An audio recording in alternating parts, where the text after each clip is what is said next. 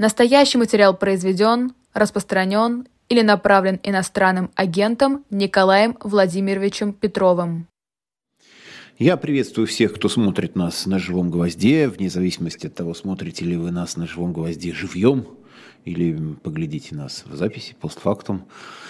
Мы рады всем, и мы надеемся, что и вы рады нам. Ставьте лайки, пишите всякие комментарии, распространяйте видео, в общем, какими-то своими активностями, чтобы вот эти беседы с интересными и хорошими умными людьми были доступны как можно большему количеству людей. А глупых людей на живом гвозде, слава богу, у нас нет. Это я всегда повторяю и, в общем, не устану повторять впредь.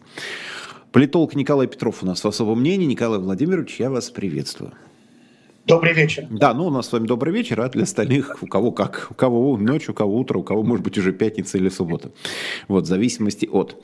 Ну, жизнь подбросила нам некоторый контент э, сутки примерно назад, точнее, чуть, чуть больше, чем сутки. Ну, вот как-то вчера тут все, все тут и обменивались, были всякие брожения, размышления. Сегодня в Москве, ну, так, с сюрпризами работает навигация. Мы в точности не знаем, глядя в какие-то наши гаджеты, где мы находимся, там ли, где мы находимся или где-то еще. В общем, сейчас всякие меры безопасности уже, опять же, задним числом принимаются, чтобы всякие беспилотники над столицей не летали и в купол Кремля не ударяли. Ну, я не буду спрашивать вас о, так сказать, о версиях, кто это мог быть, потому что, ну, Бог знает. Мы с вами не, так сказать, не, не, не в этом смысле не специалисты. Но вот вопрос старый, римский еще вопрос, кому выгодно, я бы вам все-таки, Николай Владимирович, задал. Потому что есть события, а есть у события последствия. И они для разных фигурантов могут быть разными. Вот как вы думаете, кому выгодно и в какой степени то, что вчера произошло в Кремле ночью с беспилотниками и атакой на резиденцию президента России?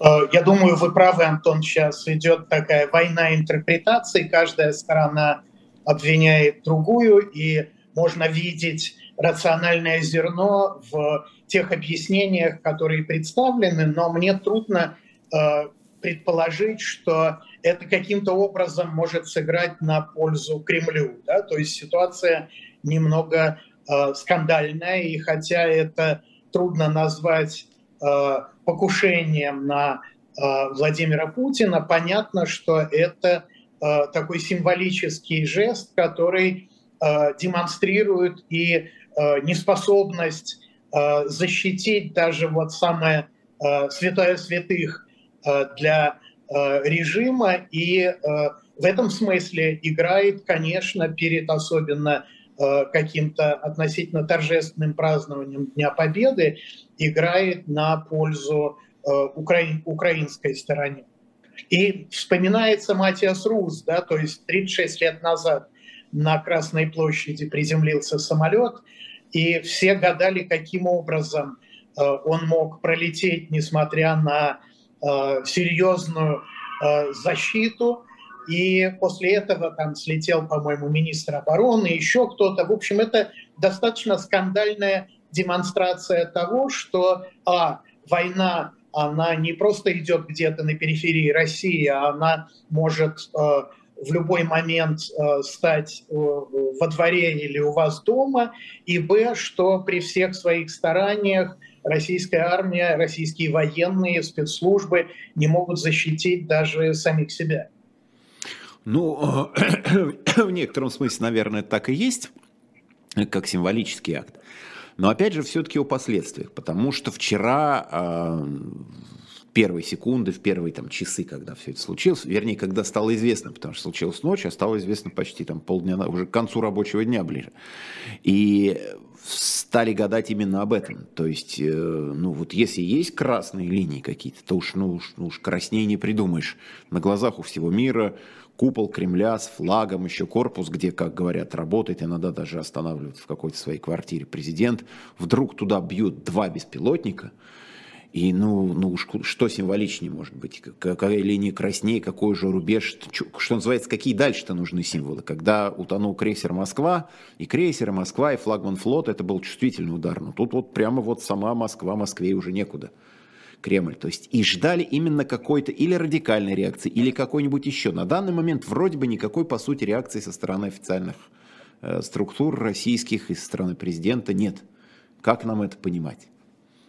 Ну, мне кажется, что все возможности эскалации в пределах относительно разумного, они исчерпаны, и можно просто в очередной раз ударить по жилым районам Киева, и Киев подвергается ракетным ударам больше, чем это было раньше, но следующий шаг – это уже локальный ядерный конфликт, который оказывается шагом очень серьезным. В этом смысле Кремль, мне кажется, выжидал вчера и не сразу сообщил о том, Э, что произошло, готовя э, какие-то свои информационные контрмеры, скажем, сообщение о том, что раскрыт заговор по э, подготовке покушения на главу Крыма и так далее, а не потому, что раздумывал, каким образом на это можно ответить. Да? Это действительно такая ну, пощечина, но после всего того, что мы видели в течение года и нескольких месяцев, трудно представить себе, как еще можно продемонстрировать и слабость э, российских военных, и уязвимость их, и э, э, отсутствие того, что раньше предполагалось как там вторая по силе, по мощи, по защищенности армии мира. Э, и все равно люди ждут, ну, люди, которые там, условно настроены провластно или нейтрально, но скорее за, все равно ждут какой-то, мы же говорим, мы живем в стране вообще символов в обществе, которые очень чувствительны к символам. Они все равно ждут какой-то, ну, хоть, хоть какой-то реакции. Потому что как, если нет реакции, получается, что вас ударили по одной щеке, вы подставляете другую или убегаете. У нас же, опять же, президент неоднократно говорил, что если вот какая-то такая ситуация, надо бить первым, но вот как это было вот во дворе в Питере, где он вырос. А тут, получается, вас ударили, и, и вы в некоторой растерянности, и, и не предпринимаете никаких усилий. Я, извините, что я все мучаю и мучаю вот этим вот вопросом насчет реакции, но я просто пытаюсь, что называется, докопаться. Я думаю, что каждая сторона сегодня пытается, независимо от того, кто это все организовал, использовать э, этот инцидент в э, свою пользу.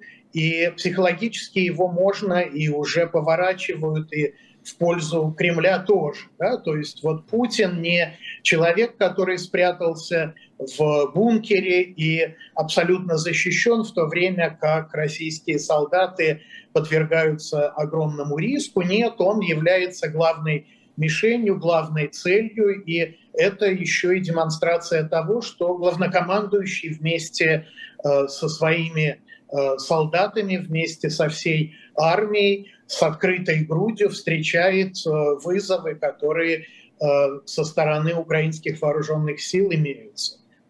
Ну, потом сегодня уже показали кадры. Путин в Кремле встречается с министром Орешкиным, обсуждают какие-то, ну, такие текущие вопросы, и картинка такая, как будто, в общем, ну, жизнь продолжается, работа продолжается, не, что-то, конечно, случилось, но это никак не нарушило график, вот какие-то рабочие мероприятия, связанные там с жизнью людей, в общем, такие вот, такие вот вещи, да, в общем, ну, Отчасти это тоже похоже на такую, что называется, рутинизацию происходящего процесса. С другой стороны, сейчас все ждут 9 мая.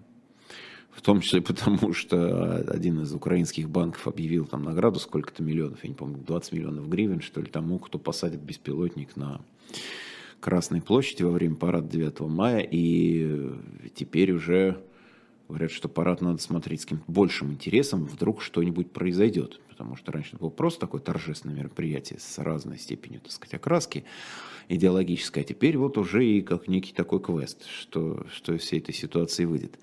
Вот. Но с другой стороны, массово отменяются парады в городах, отменили шествие бессмертного полка, а между, между тем это же были очень важные символы, то, что называется скрепами, и вот э, как людям ориентироваться в этом, как реагировать, потому что то, что было привычным в идеологическом смысле, этого вдруг не стало. То есть вот каких-то формальных таких вещей, к которым привыкли, их нет. Как людям это а, объяснять?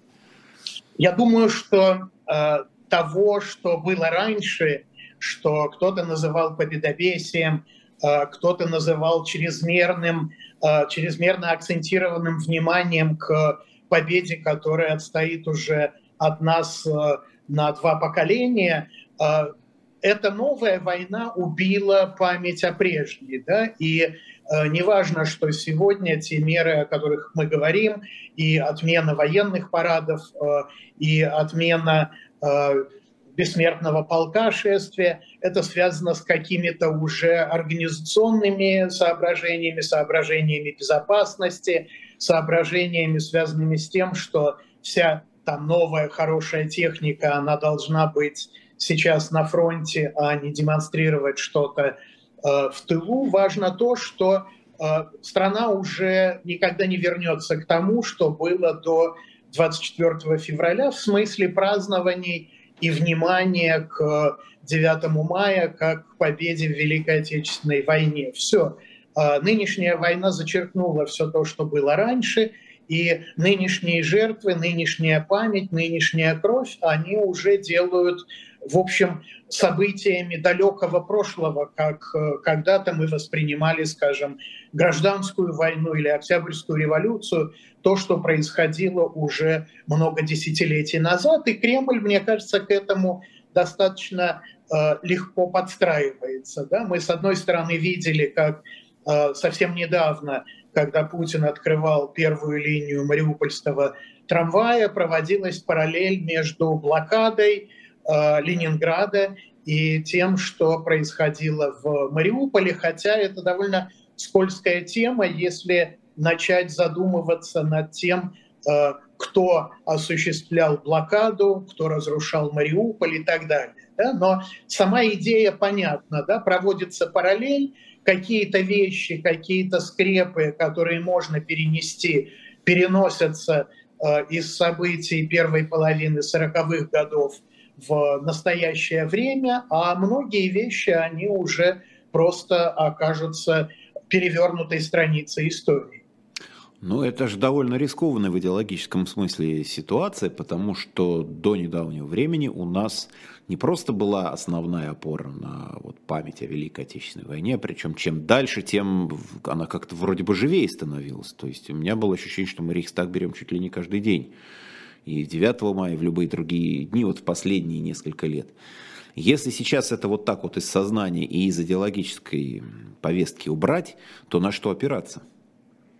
Опираться на тот э, героизм, на те Э, пропагандистские вещи, которые уже связаны с э, новой войной на э, победы, а если нет побед, то на героические усилия по восстановлению того, что, как заявляет Путин, как заявляет Хуснулин, было разрушено вооруженными силами Украины, а теперь те как бы на нас нападают, а мы всячески заботимся о восстановлении нормальной жизни граждан, которых освободили от оккупации киевским режимом. И в этом смысле э, настоящее дает много материала, который э, может и уже используется, и может использоваться в будущем как замена каких-то полумифических или мифических, или в любом случае отстоящих от нас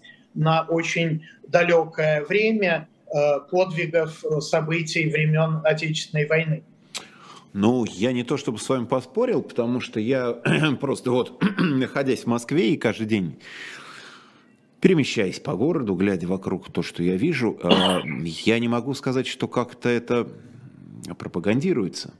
Ну да, на, на, на перекрестках, на каких-то больших магистралях мы видим билборды с изображением Э, солдат, там звание, имя, фамилия, и, в общем, непонятно, что этот человек совершил, какой подвиг, то есть за что мы его должны чтить, что он, что вот он такого сделал, почему он герой, и даже не очень понятно, жив он или погиб, потому что, говорит, ну там, там, там какие-то стандартные надписи вот, там, вот про героев, но не очень понятно, это он пал смертью храбрых, или он наоборот, э, в чем его героизм состоял в телевизоре, насколько я понимаю, хотя я, в общем, как-то стараюсь себя беречь от этого зрелища, э, показывают людей в основном с закрытыми лицами, и невозможно вообще понять, как они выглядят. И это такая странная героизация, когда не, непонятно, в чем подвиг, и непонятно даже, как выглядит герой. То есть, как вот это вот, прода... ну, не, не, не хорошее, может быть, слово продавать, но в таком маркетинговом, что ли, смысле. Как это доносить до аудитории, чтобы она прониклась этим, потому что там вот у нас там герои Великой Отечественной войны Покрышкин, Кожедуб, Александр Матросов, это все понятно с детства. А здесь таких пока имен не появилось за год с лишним. Ну, пропагандистская машина, она так устроена, что ей легче иметь дело с событиями, когда уже все произошло, и когда не может э, произойти что-то, что нарушит ее э, нормальную работу. Да? То есть, когда герой погиб, то его легко поднимать на щит, э, пока он жив, пока непонятно вообще и с какой целью и до какого времени ведется война, очень трудно героизировать что-то, кроме конкретных Э, частных подвигов, связанных там, я не знаю, с защитой э, гражданских, с э, защитой своих товарищей и так далее. Да? То есть слишком близко от нас отстоят эти события для того, чтобы пропаганда могла эффективно их использовать. И поэтому, а отчасти может и потому, что с самого начала войны мы видели, что военные и не рядовые, а командующие, генералы, они все находились э, в тени. И, видимо, тогда подразумевалось, что э, главным героем э, победы должен быть э, президент. И тогда речь шла о славе, о лаврах. А сегодня речь идет об ответственности. Мы увидели, что военных Э, чаще уже демонстрируют в качестве конкретных людей, которые командуют э, либо группировкой, либо э, всей операцией в целом, потому что уже понятно, что славной героической победы на уровне вооруженных сил в целом ее нет и быть не может. А как дальше пропаганда будет это использовать, это, мне кажется, во многом зависит от того, Э, как дальше будут развиваться события. Да? То есть находимся ли мы в начале такой э, долгой войны на истощение, когда будет зафиксирована какая-то э, линия соприкосновения вооруженных сил, но эта линия не будет радикально меняться, или мы находимся в ситуации, когда вдруг в результате украинского контрнаступления или в результате проведения каких-то операций со стороны вооруженных сил России что-то резко поменяется. Да? И вот в ситуации, когда а, российской армии не удалось э, выполнить те планы, которые пусть и смутно, но тем не менее декларировались, и б, очень трудно предъявить что-то, в качестве такого весомого позитивного результата, который э, окупал бы все те э, колоссальные жертвы, которые уже э, принесены, там экономические, человеческие жизни и так далее, и которые будут э, принесены в будущем. Поэтому мне кажется, что задним числом мы героизацию увидим в гораздо большей степени, а сегодня она имеет вид такой довольно частный, когда там с военным салютом хоронят э, э, вагнеровцев, которых вчера взяли из колонии, или когда в школе появляются там специальные парты или таблички в честь тех выпускников, которые погибли во время войны в Украине и так далее. Да, вот на частном уровне это все делается – а на уровне большом, на уровне общенациональном э, слишком рано, мне кажется, и не готова еще пропагандистская машина к тому, чтобы эффективно это использовать. Ну, пытались э, таких героев дать. Вот бабушка с флагом, мальчик, там, который тоже приветствовал танки. Потом как-то они, эти герои ушли. Был вот мальчик, который э, там спас своих подруг девочек, которые ехали в школу, и вот там диверсанты в Брянской, по-моему, это области было. Ну, тоже как-то, в общем, пока не получилось героического персонажа из, из этой истории, но в жизни так или иначе все равно рождает героев, в кавычках или без кавычек. И одним из таких прямо героев стал Евгений Пригожин, который э, как-то идет не то чтобы против течения, но как-то поперек разных течений. И я знаю, что вы просто об этом человеке говорили, писали. Вот. Давайте, может, мы с вами попробуем проанализировать эту личность.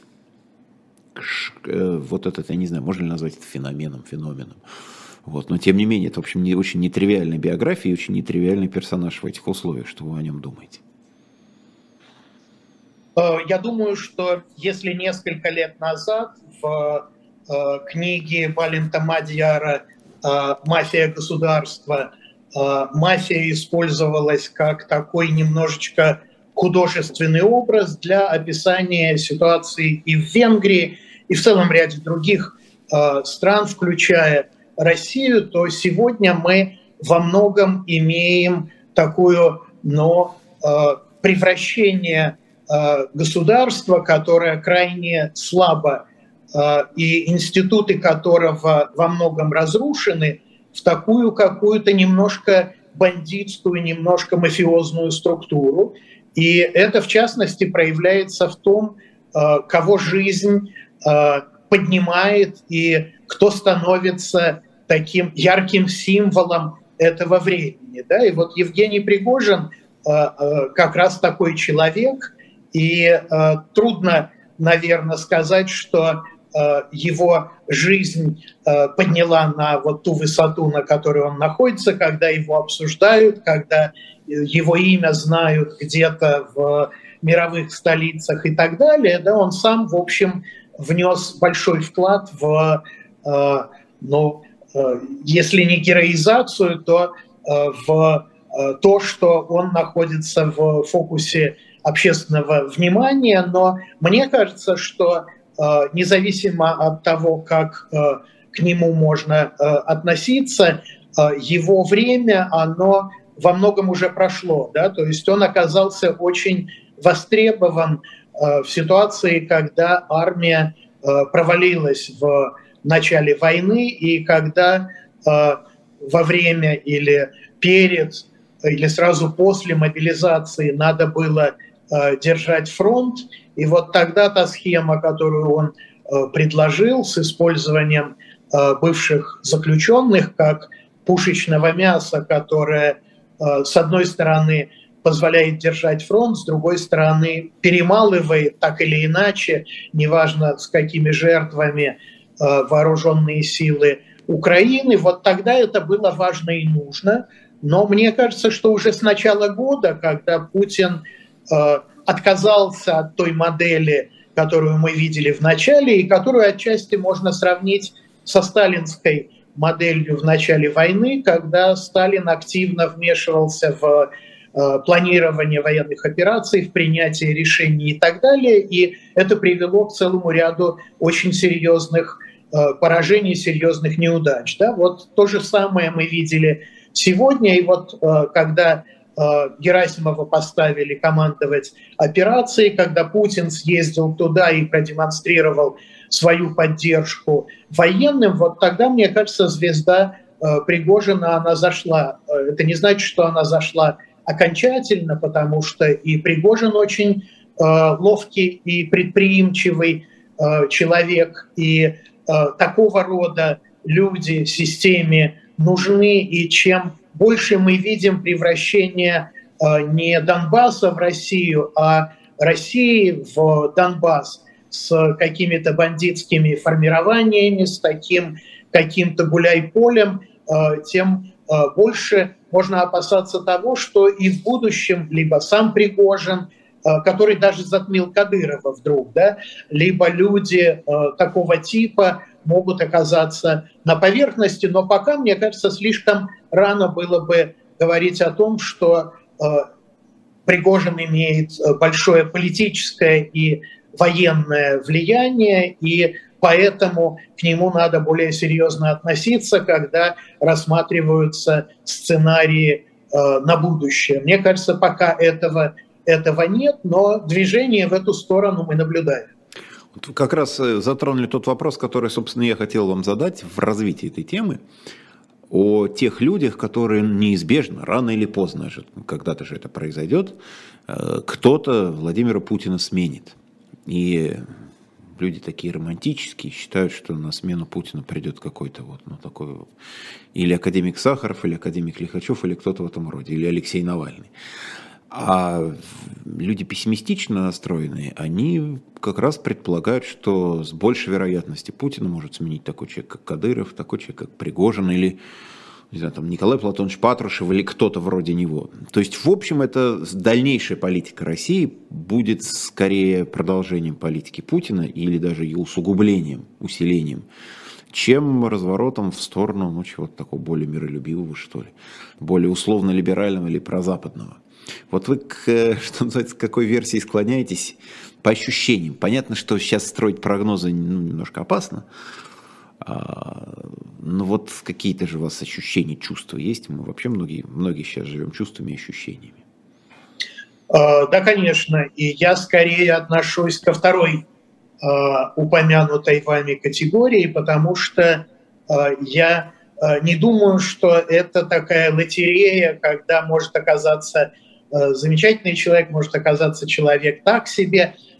Дело даже не в том, кто окажется во главе Э, страны понятно, что Путина заменить в его нынешнем качестве э, как такого э, лидера, сконцентрировавшего колоссальную власть в своих руках, никто, по крайней мере, в первые годы не сможет, и скорее можно думать о сценариях по типу того, что происходило после смерти Сталина в 1953 году, с той разницей, однако, что наша система сегодня гораздо менее институционализирована, чем советская система э, во времена позднего Сталина. А это означает, что такого э, четкого и понятного механизма э, унаследования верховной власти или разделения вот этих полномочий между двумя, тремя, четырьмя фигурами, его сегодня нет. Поэтому, мне кажется, Э, то, что произойдет после Путина, очень сильно зависит от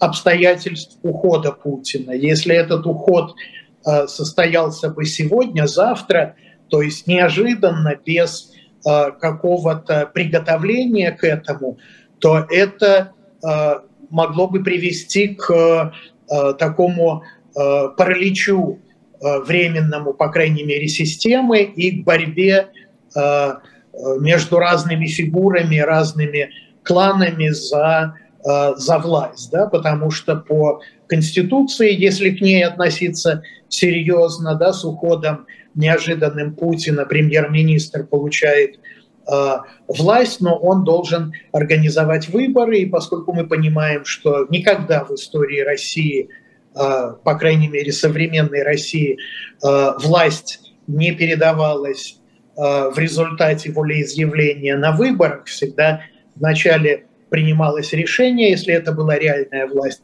вначале принималось решение, а потом оно э, закреплялось, э, легитимировалось выборами, да, то вот эта борьба за наследство, она может быть очень и очень серьезной. Другое дело, что есть люди, и это, мне кажется, вполне рациональная мысль, которые говорят о том, что э, та коалиция, которая придет к власти, она волей-неволей будет думать о том, э, как получить поддержку со стороны граждан. И эта поддержка э, может быть связана с каким-то облегчением санкционного режима, а значит с какими-то шагами, Э, неважно, хотели бы эти люди таких шагов или нет сами по себе, но это политически окажется почти неизбежно. Да? То есть предпринять какие-то шаги, э, остановив войну, освободив э, какие-то территории для того, чтобы санкции частично были сняты и чтобы граждане почувствовали все плюсы от вот этой самой новой власти. А что будет дальше, это большой вопрос, и понятно только одно, что э, разрушение институтов, которым Путин целенаправленно занимался с 2000 года, оно займет, наверное, не меньше времени, чем, э, собственно, создание новых институтов выращивания их займет не меньше времени, чем происходило разрушение, и у нас очень тяжелая ситуация, когда нет институтов, когда нет э, политических элит, э, как какого-то слоя людей, которые могут принимать на себя ответственность, или как в 90-е годы, когда региональные элиты подхватили ту власть, которая упала из рук слабевшего федерального центра. Вот всего этого у нас нет, а для того, чтобы оно выросло, э, должно пройти какое-то время. Ну и при советской власти же не было такого ощущения, что есть какие-то ну, то есть была там правящая номенклатура, но людей, лидеров тогда по большому счету тоже мало кто знал. Ну, было политбюро, были какие-то секретари обкома, горкома, там, секретари национальных республиках, какие-то вот такие формальные первые лица, которых вроде бы знали, но реально у них вот на уровне людей не было же такого веса и поддержки. Потом это вдруг все откуда-то появилось, когда бывшие национальные руководители этих самых ну, там, компартий там, Узбекистана или Украины или чего-нибудь еще вдруг становились президентами и прямо обретали такую мощь, что называется, власть. И тогда же переворот или изменения при Горбачеве произошли фактически внутри самого, самого правящего класса, самой правящей верхушки, а народ, он как вот тогда безмолвствовал, когда за э, год до Горбачева 99% проголосовал на очередных выборах, точно так же он потом легко стал принимать эти перемены, перестройку, и точно так же легко стал обратно переориентироваться, когда на смену Ельцина пришел, собственно, сам Владимир Путин. То есть получается, что мы все равно зависим от того, как внутри элиты какие-то кланы победят друг друга, потом выдвинут или выдвинутся какие-то вожди, которые возьмут в свои руки правление и куда-то страну поведут, пока народ будет, значит, покорно идти туда, туда или туда. Ну, конечно, это было, есть и будет. Да? Вопрос о том, в каких рамках проходит э, борьба, проходит э, политическая конкуренция – вот между этими элитными группами. Да? В советское время это были очень четкие институциональные рамки, и для того, чтобы заменить э, Хрущева на Брежнева, э, должен был собраться пленум, и надо было заручиться согласием большинства участников этого пленума, членов Центрального комитета, чтобы они проголосовали за нужную кандидатуру. Это довольно серьезная работа, но это работа на фоне э, четких институтов. Да? И вот то, о чем вы говорите, в национальных республиках, да, можно было конвертировать ту власть отчасти неформальную, которую э, лидеры э, компартии соответствующих регионов имели в качестве первых секретарей, в новую, более формальную власть в качестве там, председателей Э, верховных советов или законодательных собраний. Да? Но это никогда не было э, таким э, хаотическим процессом, когда люди могли появиться ниоткуда и когда не было четких и строгих рамок. Да? То есть борьба, она проходила по очень э, четким правилам. Эти правила не были демократическими, они не были связаны с Э, я не знаю, с поддержкой больших масс людей, но они были связаны с поддержкой определенных групп в элите и э, с механикой, э, которую обеспечивали работающие институты и в первую очередь партийные тогда институты. Сегодня, сегодня у нас ничего этого нет.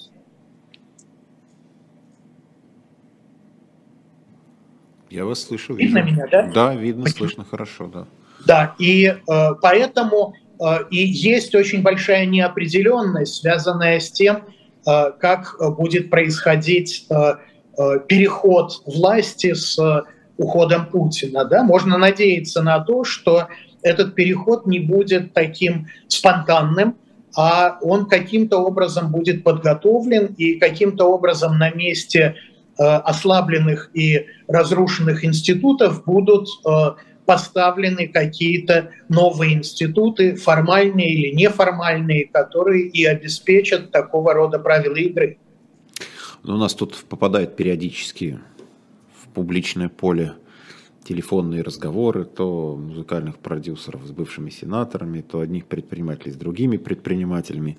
И можно, конечно, по-разному относиться там, к подлинности, к смонтированности этих аудиофайлов, но тем не менее люди, которые это слушают и имеющие какое-то отношение, может быть, не непосредственно к элите, но к тем кругам, где принимаются решения, они говорят, да, ну вот такие примерно настроения там и есть. Вот примерно так вот люди там размышляют, засев в каком-то своем коконе, ожидая, когда все тем или иным образом разрешится, и без большого восторга от происходящего. А там вот в этих вот элитных группах происходит какая-то подготовка вот сейчас? Или люди просто, ну, с вашей точки зрения, или они просто сидят и ждут, ну, на кого Бог пошлет, куда кривая вывезет и так далее, там, русский авось, вот все вот те вещи, на которые у нас принято полагаться зачастую. Или они все-таки ведут какую-то внутри работу, как-то внутри организуются, или идет действительно вот ожидание, пока судьба сама решит за них, чего и как будет получаться.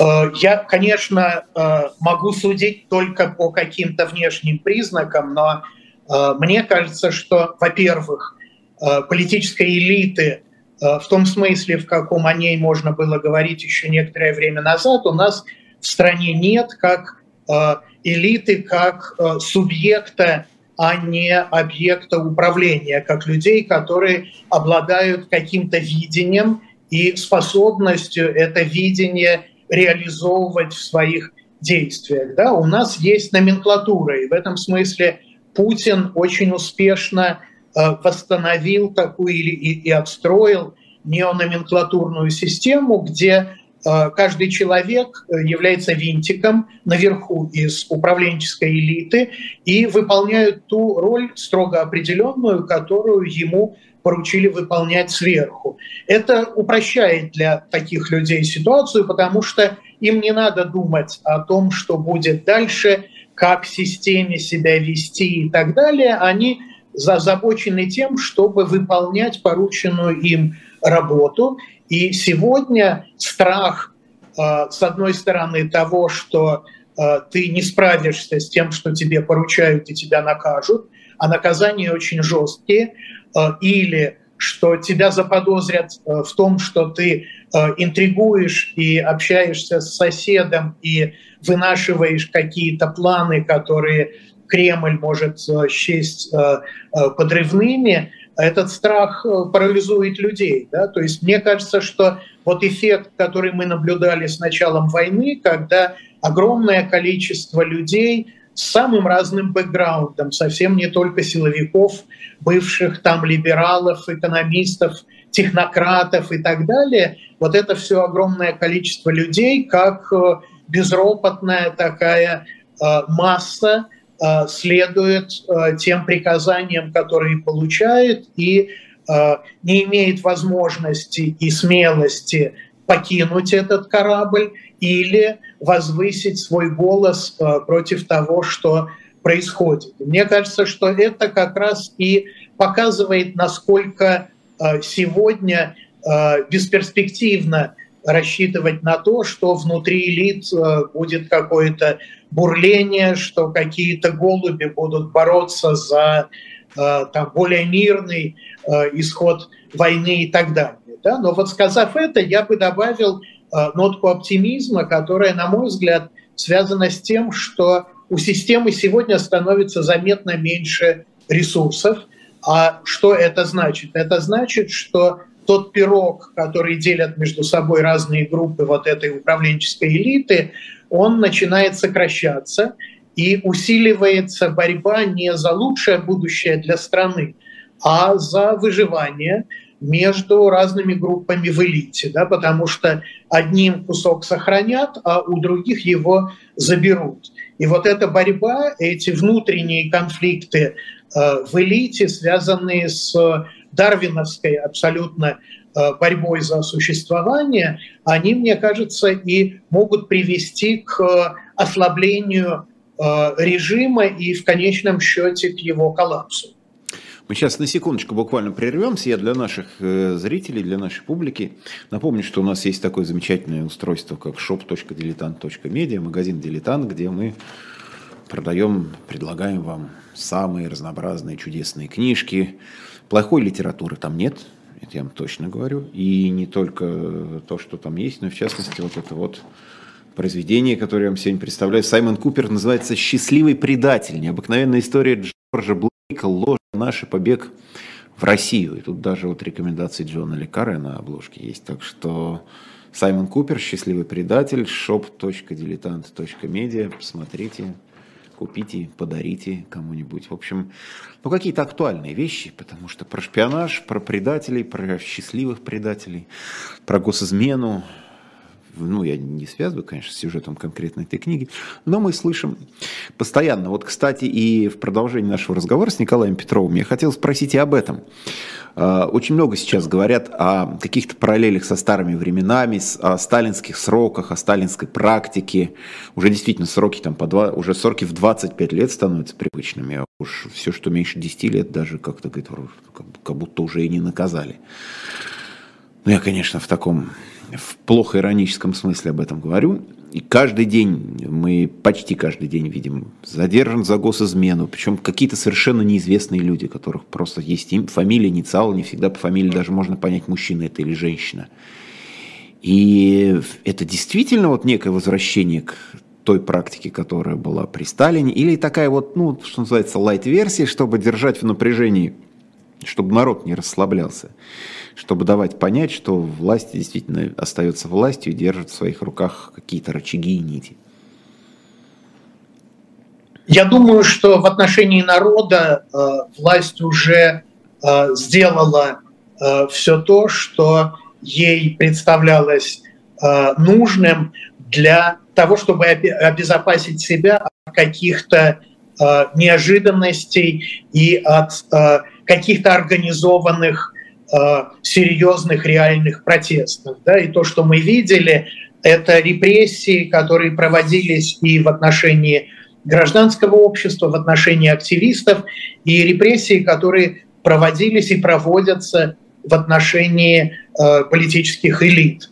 И что касается элит, то и масштабов репрессий, то мне кажется, э, неправильно считать, что у нас сегодня такая версия очень очень light. У нас э, другие условия, нам не нужно, вернее, Кремлю не нужно э, арестовывать десятки тысяч э, людей для того, чтобы получить тот эффект устрашения, который сегодня дает арест там, э, пятерых, но э, показываемый повсеместно. И главное, мне кажется, что позволяет говорить о именно политических репрессиях в отношении элиты, это то, что это не наказание конкретных людей за то, что они какие-то нарушили правила, пусть внутренней работы системы. Да?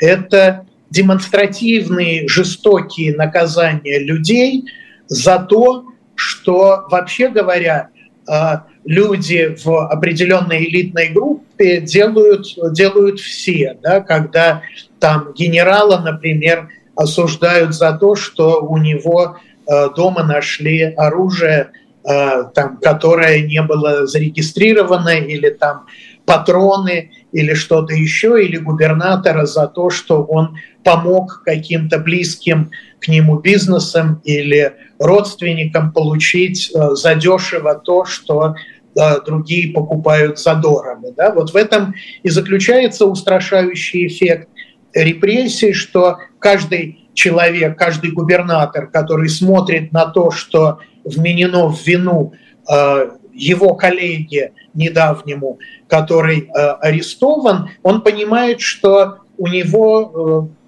возможности, шансы оказаться под этим прессом, они абсолютно такие же.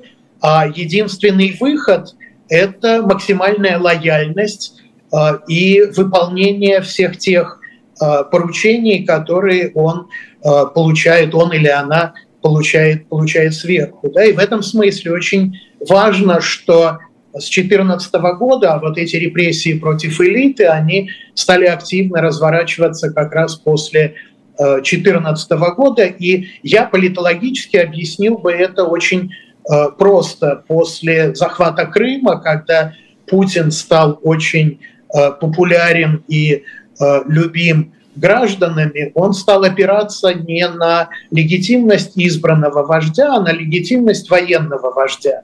А для военного вождя политическая элита, губернаторы совершенно не нужны э, для того, чтобы обеспечивать ему победу на выборах.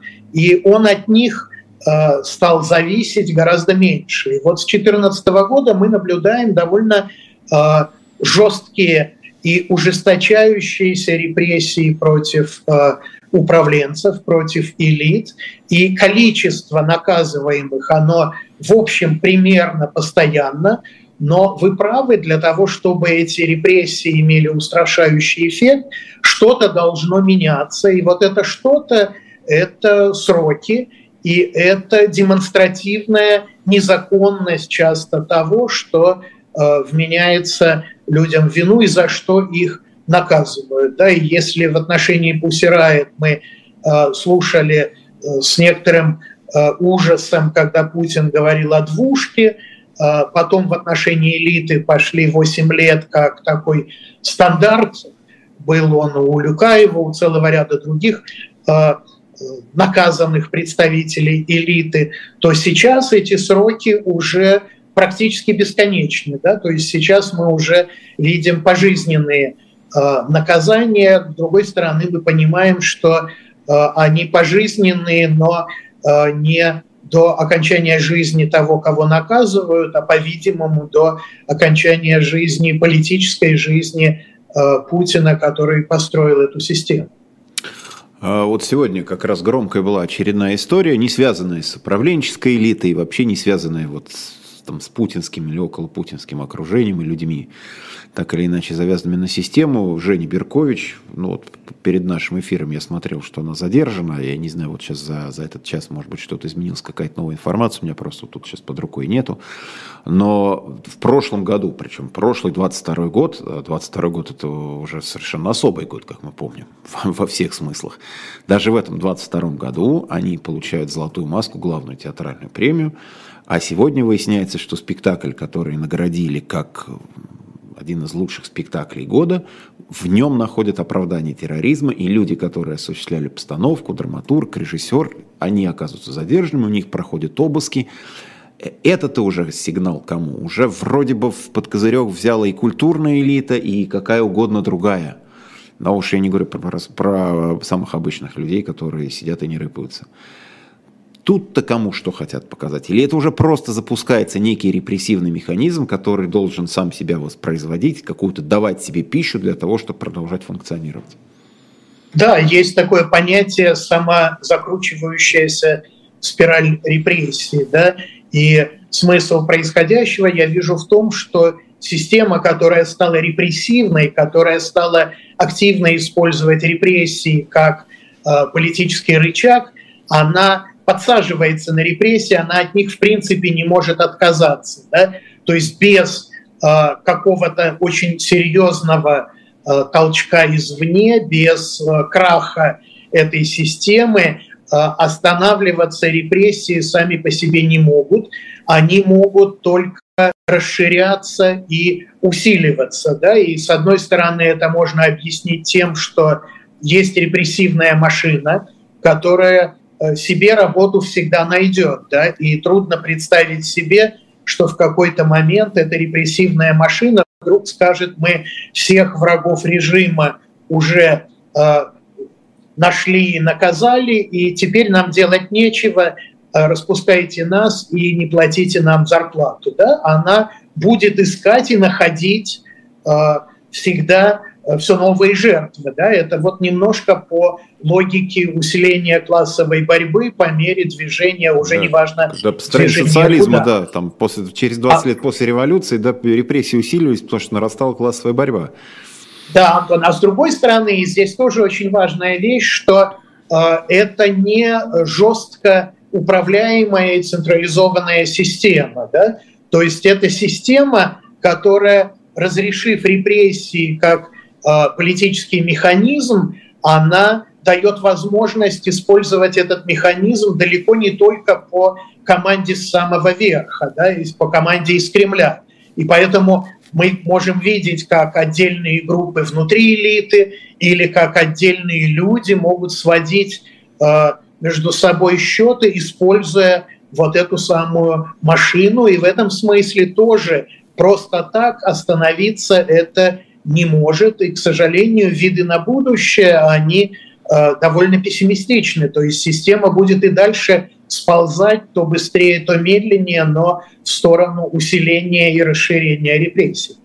Но, с другой стороны, это работает довольно цинично, в том смысле, что, ну вот мы знаем, наступает пятница, по пятницам публикуются списки иностранных агентов. В одну, в одну из пятниц и, и вы оказались в таком списке. Вот. Но если пятница короткий день, например, вот как перед майскими праздниками, перед 1 мая, то, наверное, просто ушли с работы и ничего не опубликовали. Возможно, и завтра, завтра в пятницу, перед 9 мая, 4 дня выходных, может быть, тоже никаких списков не будет. А если прямо непосредственно выходной приходится 2, э, пятница, значит, тоже ничего, ничего такого не будет. И спрашивают, ну, почему нельзя сразу весь список повесить, там, не знаю, 800 тысяч или 2000 человек, сколько там?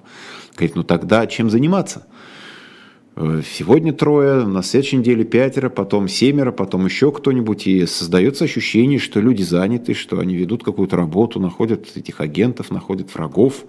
И в определенное время доводят до народа вот еще, вот еще, вот еще, вот еще, вот еще, сколько-то. То есть показывает действительно свою необходимость, нужность того дела, которым они занимаются. Хотя понятно, что это можно сделать, наверное, за, за 5 минут, составить весь список, этот условно, извините, в гражданском смысле расстрельный, и просто его народу предъявить. Вот вы все там, голубчики, уже есть. Ну, во-первых, мне кажется, что здесь есть изменение э, подходов и критериев, и поскольку сама система меняется, а мы видим, что она довольно серьезно изменилась за тот год с небольшим, что идет война, она меняет и вот эти самые критерии. Как вы правильно заметили, еще год назад спектакль могли награждать как один из лучших, а сегодня в нем уже нашли какую-то крамолу, и за этот, этот же спектакль людей могут уже привлечь к серьезной уголовной ответственности. В этом смысле э, вот это э, шаг за шагом объявление иностранными агентами все новых и новых людей, оно имеет логику и внешнюю, да, меняются критерии, расширяется охват, и, э, соответственно, э, сразу сказать, что вот это тысяча э, иностранные агенты, а все остальные нет, невозможно. Да? А во-вторых, здесь идея все-таки держать людей, общество, потенциальных жертв в тонусе да, и если вам это сразу все сказали, вывалили, вы это пережили, и дальше уже эта машина теряет э, свою эффективность в качестве машины устрашения. А так она работает, и так человек 10 раз подумает, э, встречаться ему с иностранцем, не встречаться, участвовать в какой-то конференции, не участвовать, выходить на улицу или подписывать даже письмо или не подписывать. И в этом смысле это не только э, механизм оправдания э, тех чиновников, э, необходимости и целесообразности их работы, э, той репрессивной машины, которая есть, но это и механизм постоянного э, давления на общество, а не просто разового толчка. Получается, что да.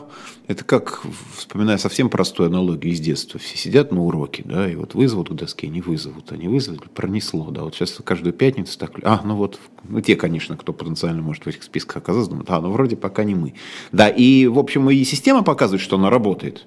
Работает, работает, работает, работает. И люди держатся в таком вот страхе, и даже в не- некоторой сериальности в этом есть, что вот пятница, и уже прям с утра кому-то там на душе неспокойно, кто-то смотрит в телефон, значит, обновляет, смотрит, попал, не попал, он или кто-то его из знакомых или близких. Вот такая тоже, некий такой устрашающий сериал. Поэтому такое обаяние зла в этом есть определенное. Ну что ж, я благодарю вас, Николай Владимирович. Николай Петров был у нас с вами на живом гвозде в гостях в особом мнении Николай Петров, политолог. Я благодарю его за этот разговор. Надеюсь, что в скором времени мы в эфире, ну, со мной или с кем-то еще из моих коллег вы повидаетесь. И спасибо, и, как говорится, всяческих вам успехов и всех благ. Спасибо вам, и, может, повидаемся не только онлайн. Да, это было бы неплохо. Это я всем желаю, кто сейчас находится у нас за границей по тем или иным причинам, когда-нибудь встретиться здесь, на родной земле, иметь возможность вот так вот запросто в студии побеседовать. Спасибо еще раз. Счастливо. Всего хорошего. Спасибо.